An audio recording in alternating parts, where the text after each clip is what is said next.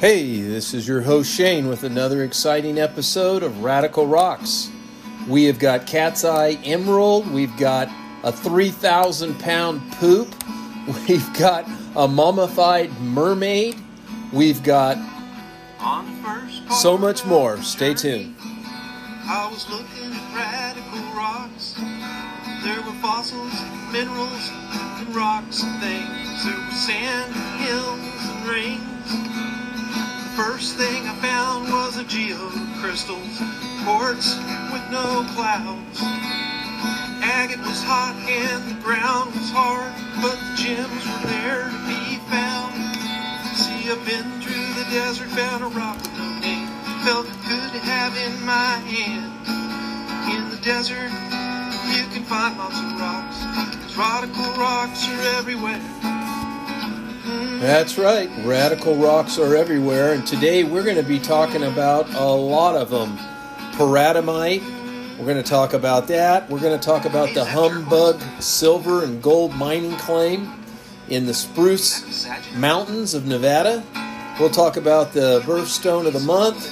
We're going to talk about a $1.5 million gem sale and so much more. Brecciated agate. But I want to thank you guys for tuning in. I want to thank you for liking and subscribing. You can join our social media. You can find us at uh, Facebook and MeWe. Just go to Radical Rocks or Radical Rocks USA. We're going to pop up. Um, we've got a new video on how to identify minerals and gems. So check that out on YouTube.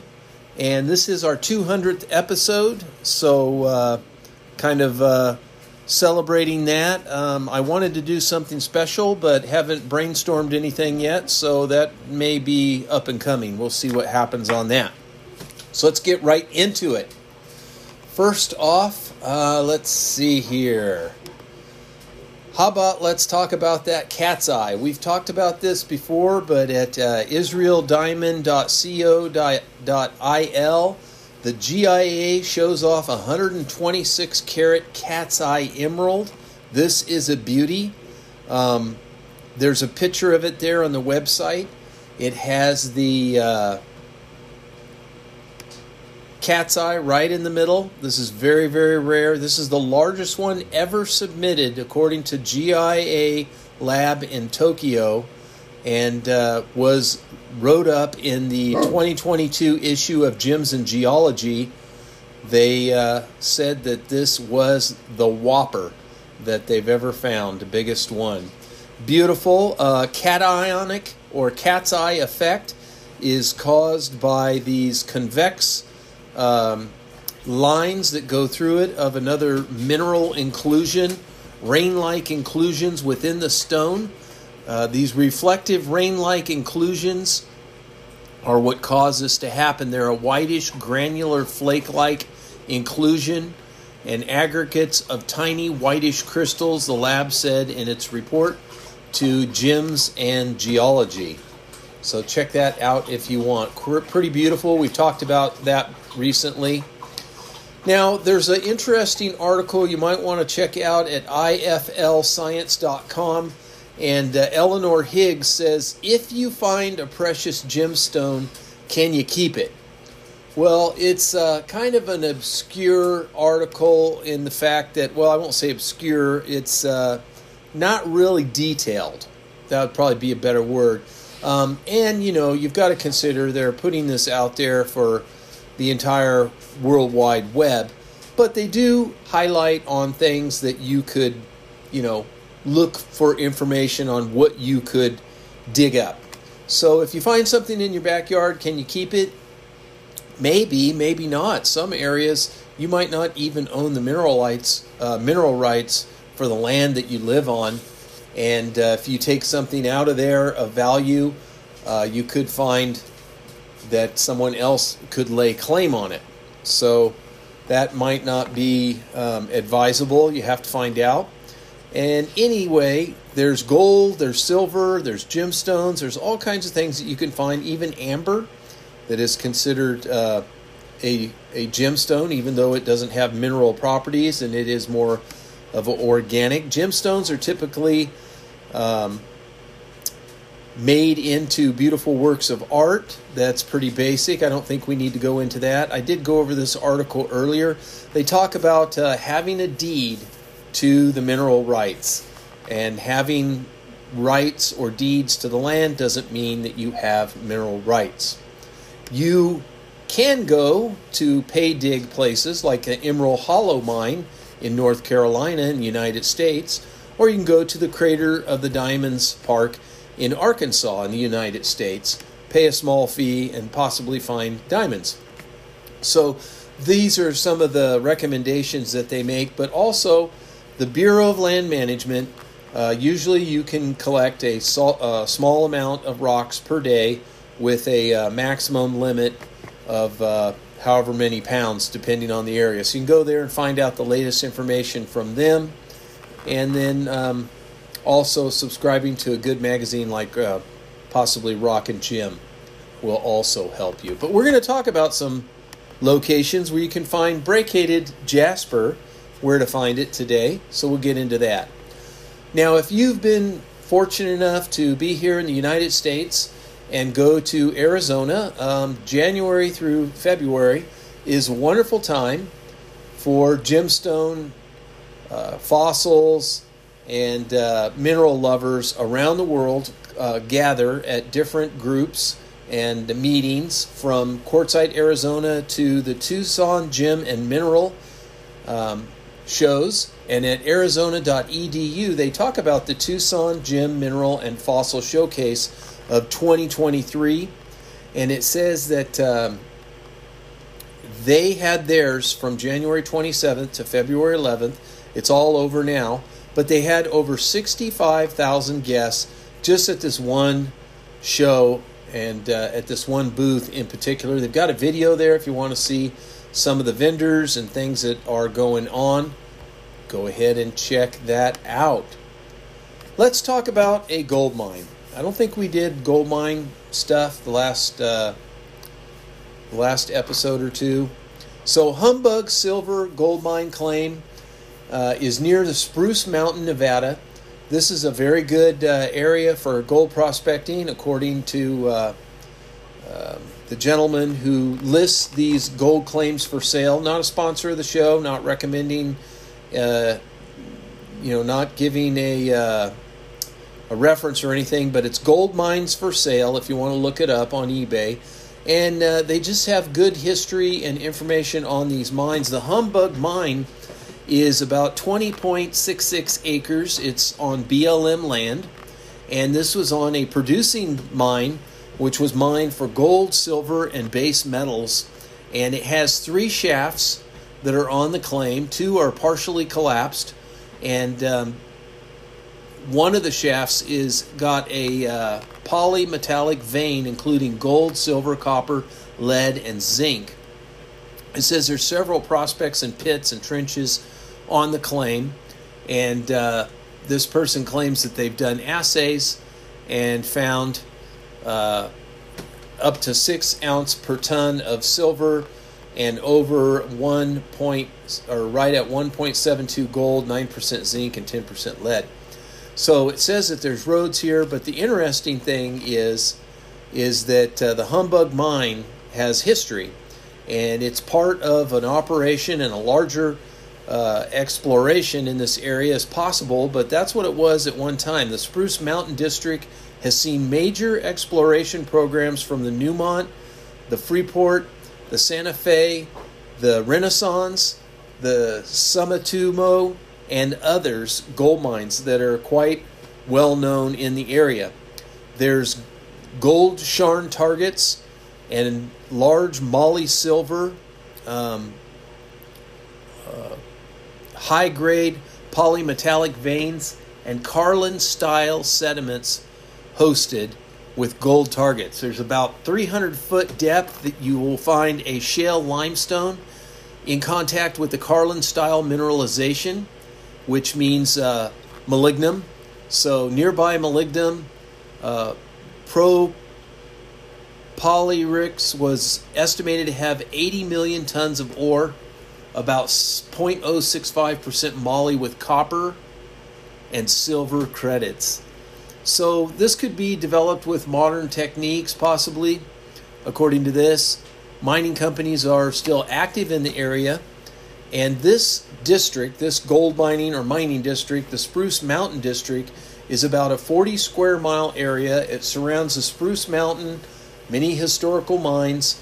Spruce is the southwestern peak of the Goshute Range and runs through South Elko County. So, uh, pretty neat. The Spruce Mountain District is just to the west of the more famous uh, District, where the Long Canyon Gold Mine is located. Long Canyon was one of the largest and high grade off trend Carlin style gold discoveries in Nevada. The Spruce Mountain District was discovered in 1869 through carbonic or excuse me, carbonate replacement veins at the Latham mine. Several mines opened up after the Latham, and the district was active until about 1910 when low prices forced the mines to close. Black Forest M&S Company built a 30-ton smelter that operated up until 1909. A decade later, uh, Bushhead M&S Company 50-ton smeltery had limited operation, and during World War I, increased prices spurred a revival in the district, and the mines were reopened and new ones discovered. Despite issues of the smeltery running, the Spruce Mountain District was highly pro- productive. Ores were just shipped out by train instead of processed locally. And by 1920, the Spruce Monarch Cons M Company was shipping an annual gross value of $250,000 in ore. And today, at today's prices, that'd be about $3.7 million in values. Overall, between 1869 and 1952, it's estimated that 105, excuse me, 105,000 tons of high-grade ores were produced in the district. From the 1950s to the 1980s, the district was explored for propyliary mineralization and resource of 80 MT of low-grade molybdenum copper mineralized rock and was delineated by a joint venture between Freeport Exploration and AMAX. Also in 1980, Santa Fe Gold discovered a potential Carlin style system in the western part of the district. More recently, the Renaissance Sumitomo joint venture conducted an extensive drilling program in the district targeting multiple target types between 2010 and 2014 molybdenum prices hit an all-time high of $40 a, a, t- a ton in or a lub in late January 2023 which received much interest in the district. Now, as for the regional geology, the Humbug mine is located within the Basin and Range, um, and the Basin Range province corners most of Nevada's and consists of narrow northeast trending mountain ranges between flat, arid valleys and basins. Spruce Mountain was formed as an ant- anticlinical fold, clinical fold, with mining areas largely following two parallel faults. Country rocks are the Paleozoic limestones and shales. There's a large volcanic intrusion to the southwest of the claim, which may be the source of the mineralization in the district. There are several other nearby granitic intrusives uh, from the Jurassic Age. It goes into the local geology, if you want to go into that, um, the dip of the veins, the thickness of the mineralization beds, about four to six feet deep. Um, they dip uh, north, was it northwest? I think it was at 20% grade, and um, they tell you about the shafts and uh, so on and so forth, and the assays uh, from the past, which were quite quite valuable, up to 20 ounces of silver per ton, and uh, it says here trace gold, so it sounds like the new modern assays are showing a lot more gold.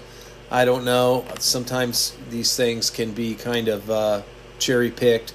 So anyway, really neat claim, really neat area out there if you want to do some prospecting. They have a lot of pictures the area is very highly mineralized, so there's always in that area, if you go somewhere where there's not a claim, you could definitely find some pretty cool stuff.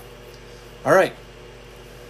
So, a record breaking dinosaur footprint was unearthed in England at uh, foxweather.com. You can read about it. It says, I can't believe what I was looking at. Record breaking dinosaur footprint unearthed in England by Chris Oberholtz. And he describes more than a three foot long footprint made by a giant meat eating theropod dinosaur was found in Yorkshire. The record breaking print appears to capture the moment that the dinosaur rested or crouched down uh, many millions of years ago. Now, they have uh, some pictures of it here. It's quite impressive. You can even see the toenail.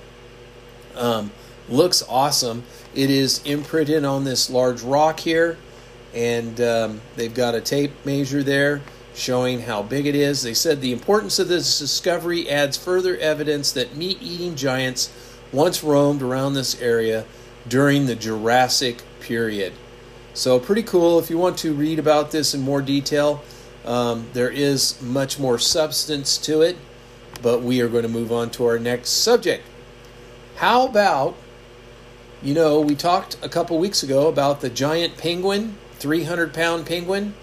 Well, guess what? Not to be outdone, on uh, cowboystatedaily.com, we are told that uh, although giant penguin fossil is nice, Wyoming's dinosaurs were so big they pooped 3,000 pound boulders. Holy cow. That's a lot. That's a that's a ton and a half of, of crap. yeah.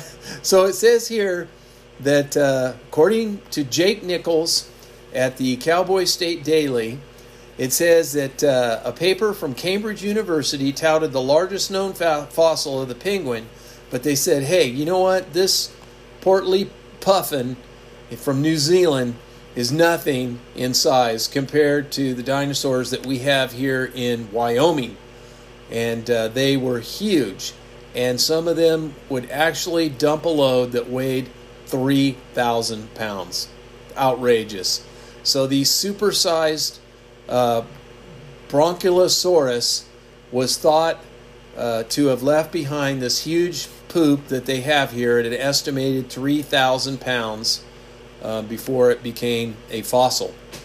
So, if you've ever collected, uh, they call it, uh, I think, copal, it's fossilized poop, and sometimes it looks pretty ugly and just plain, and other times it will have uh, agate. It could be agatized and actually be kind of pretty.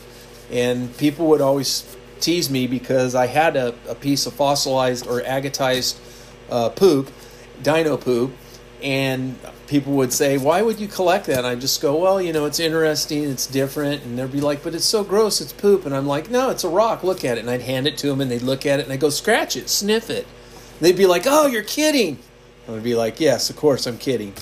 But anyway, so they tell us here that uh, these giant dinosaurs roamed, and uh, this article is quite extensive. And they talk about all these different fossils that you can find in Wyoming. Um, they got uh, pictures of the giant crocodile one that was found, a crocodile uh, lizard that was uh, very huge. I think it was uh, 50 or 60 feet long, had a snake like neck with a crocodile head, kind of looked like a plesiosaurus, if you're familiar with that. They've also found T Rex tracks in Glenrock in that part of the state. And the article shows some of these uh, awesome fish. They talk about why they have such uh, wonderful conditions for fossils. They talk about the Wyoming Jurassic Mile. This is a 640 acre patch in the Morrison Formation, which is exceptionally rich in fossils and been dubbed the Jurassic Mile because 640 acres is a one mile, one mile by one mile um, geographically sized area. So they have uh, children's museum there. They have partnerships. It's a huge dig. It's a $27 million dig that they're expecting to find many more specimens. They've already found almost a thousand different bones and are identifying more and more each day and uh, there's over 3,000 deeded acres in Jackson Hole where they are digging up more fossils as well and have been digging since 1980. Um, Hell Creek is another area where there's quite a bit. The formation was quite conducive to the Cretaceous period and those dinosaurs that lived during that time with the collection uh, at that area of over 10,000 pieces, mostly teeth, horns, and things like that, that were cover, uh, carried away during floods or during the flood, however you want to look at it. So that's a really cool article, and I won't go into it deep, deep, but uh, I thought it was kind of uh, fun, crazy, weird information to share with you about that. All right, next. All right, Brillianto, a high end jewelry brand, is at the forefront of the Paraiba tourmaline market in Dubai. Let me grab a swig of coffee here. February's birth month is uh, blue stones, I believe, uh, blue aquamarine, but another stone that is blue and beautiful and gaining popularity and quite valuable uh, when of high quality is this Paraiba tourmaline. It is a aqua blue that is stunning. And if you want to check this out, you can go to financialcontent.com at the AB Newswire and read a little bit about this gemstone and see some of the beautiful pictures. Um, it is mined from uh, Brazil, and uh, I think uh, they might find some in uh, Sri Lanka. I'm not sure about that, but Brazil is the place where the Paraiba brand name tourmaline is marketed, and it is getting hot in Dubai, which is uh, kind of the Las Vegas uh, New York of the Middle East, I would say. Kind of the fancy, swanky Rodeo Drive, you know, uh, um, that kind of thing. All right. There is going to be a gem sale. $1.5 billion is hoped to be raised. If you go to financialpress.com, um, financialexpress.com, excuse me, uh, written by Bloomberg, the article says a former Diamantaire Nerva or Nirav Modi's gems go on sale to pay off 1.5 billion. This guy apparently um, was guilty of the largest fraud case ever in India, and he has uh, got caught in his diamond business smuggling uh, or embezzling money uh, by uh, playing playing paper games, I guess, and he is said to owe almost two billion dollars. So his gem collection and his diamonds over uh, 1.5 billion dollars. They said will be auctioned. It will take place on March the 25th, and um, for bankruptcy proceedings. Uh, released by government agency which probes white collar crimes. Punjab National Bank Canara Bank uh, in India, I guess, yeah, Union Bank of India are among lenders that extended credit to the company, which was allegedly mired in one of the largest fraud cases in India. So, uh, yeah, their company that was a diamond industry in India that cuts and polishes about 90% of the world's supplies. The Indian government accused Modi of defrauding the country's second largest bank of about $2 billion. He's denied the allegations and uh, has contested his extradition from the UK.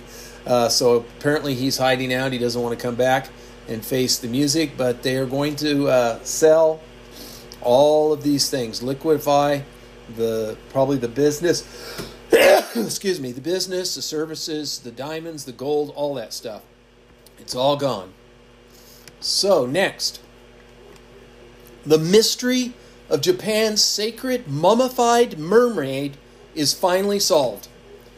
All right, if you've ever watched, like, I don't know, Ripley's Believe It or Not, or you've seen some weird things, this might have shown up in your conspiracy theory uh, or just weird, weird stuff kind of things.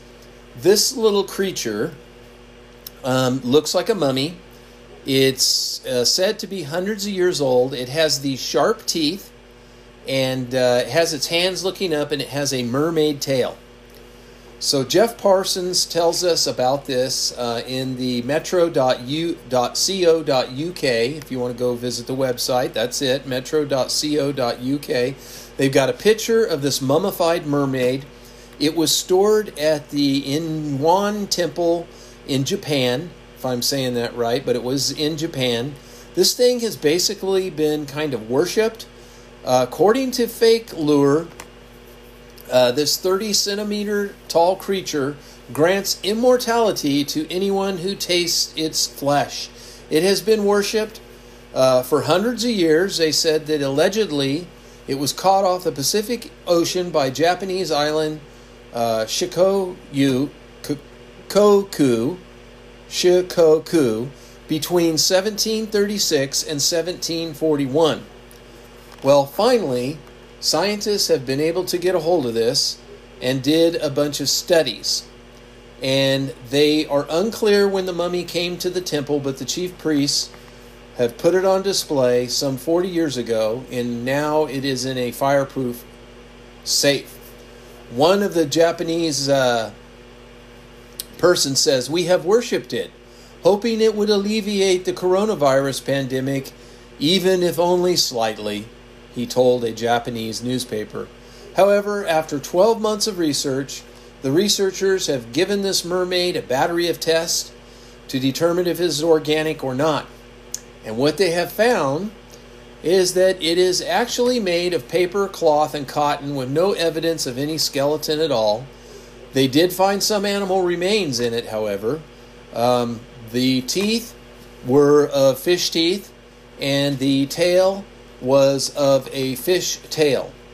The lower half of the body does indeed come from a fish's tail or fin.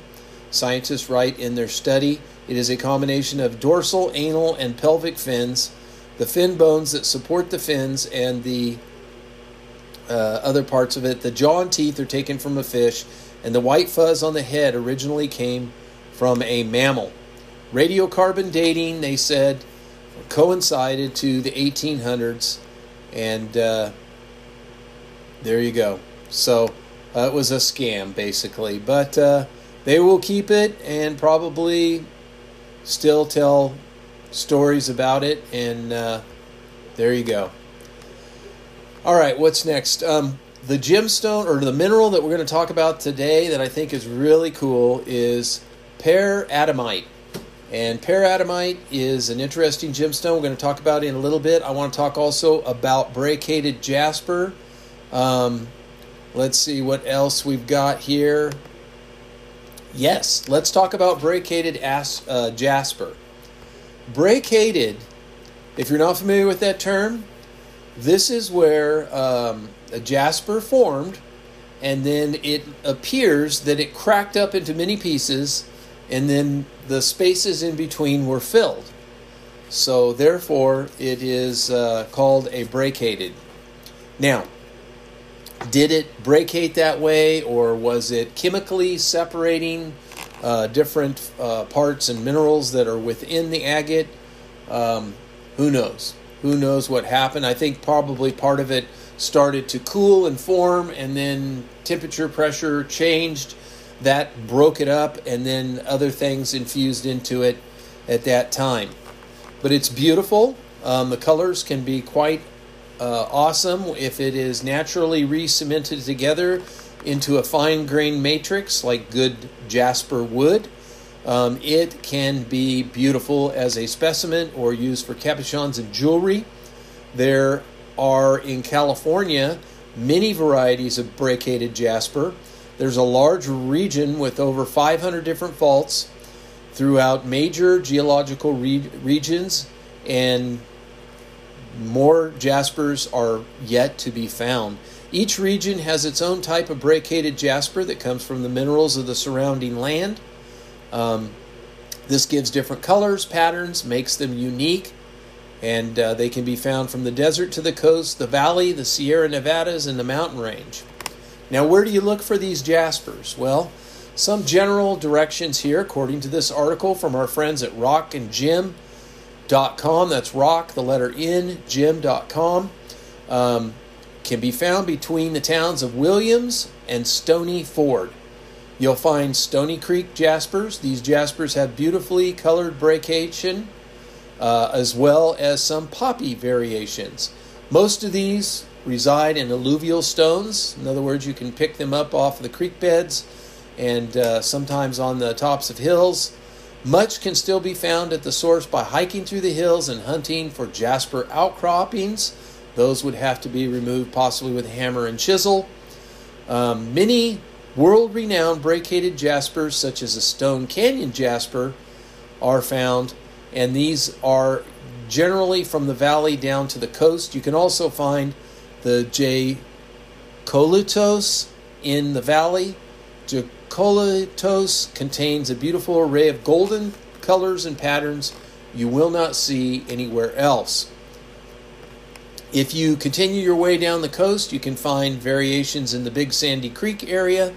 Wonderful rock hounding site where you can find multicolored brecciated stones in the creek beds that run for miles.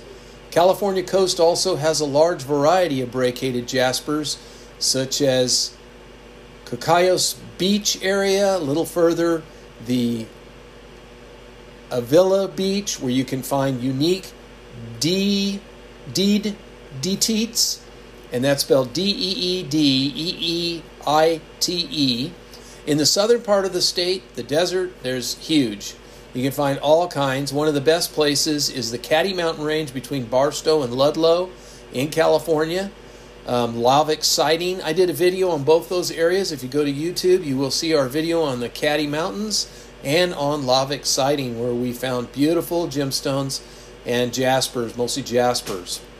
Another area is Chapenite out of Fort Irwin near Barstow. Many places. Get a rock hound, get a book on rock hounding. Um, look at some of our videos on YouTube. So, how do you use brecciated jasper? Well, they're very hard. Most of them are 5.5 on the hardness scale or even harder. Um, they can be easily be cabochoned, made into these beautiful cabochon shapes. And you can make a standard oval, ramp, teardrop, or freestyle, whatever you want. Start with uh, 80 grit. I like to start with 100 grit that's not brand new, so the teeth don't, uh, especially if it's material I'm not, I haven't worked with before, because uh, really, uh, 80 grit with brand new teeth can really chew up a stone badly, and if it has a weak spot, it'll it'll crack it very quickly. But as you go through the different grits, 100 to 220 to 400s to 600s, you can then go on to polishing, but if you have the financial means to go up to a 14,000 soft resin wheel, this is going to give you a glass like finish, um, and then you can give it a final uh, polish after that with cerium oxide or a, a tin oxide or even uh, hand polishing with a sand polishing compound and a felt Dremel bit. Um, this story was contributed by Russ Canuth, and uh, it's a great uh, pictures of brecciated jasper here. Check it out. Check out Rock and Gem. Next, we have um. Paradamite is a mineral, and it isn't something you're going to find in the U.S. Um, very much. I want to look at uh, what they have to say here at uh, minerals.net. At minerals.net, you can look up the mineral paradamite. It's P A R A D A M I T E. Paradamite is a rare polymorph of the more common adamite. It's chemically the same material or mineral as adamite, but it crystallizes in a different type of crystal system, so it is scientifically recognized a, as a individual mineral type. It's very hard to distinguish from the regular adamite by looks alone. Paradamite crystals are almost always embedded in rusting, crumbly brown limonite that can stain your hands. Now, I would recommend not touching it with your hands because it is its composition is a basic zinc arsenite, arsenate, and um, that sounds a lot like arsenic to me. So I would not be wanting to touch that with my bare hands. I don't see any warnings here, but uh, anything that has a word that looks like arson uh, in it, I would I would be very careful. The color is a pale yellow to dark yellow and brilliant yellow. Some specimens. The streak on streak test is white. It's about 3.5 on hardness. Often has rounded crystal, but can have small crystal groupings that uh, are grouped together to make it a little bit larger. Uh, it's vitreous, it fractures uneven, it can be brittle. It fluorescence yellow or yellow green in a short white, uh, short wave ultraviolet. And um, it's in the group of phosphates and arsen, arsenates. Arsenates. I, I can't get the T to pronounce. It's associated with limonite crystals, and it is a secondary mineral in the oxidation zone of hypothermal, uh, hydrothermal replacement deposits, and it is uh, found in a type of sedimentary metamorphic type of rock. There are beautiful pictures of it here in the uh, ironish red background uh, with bright yellow to a greenish yellow uh, orbit, kind of globule shapes. Quite beautiful.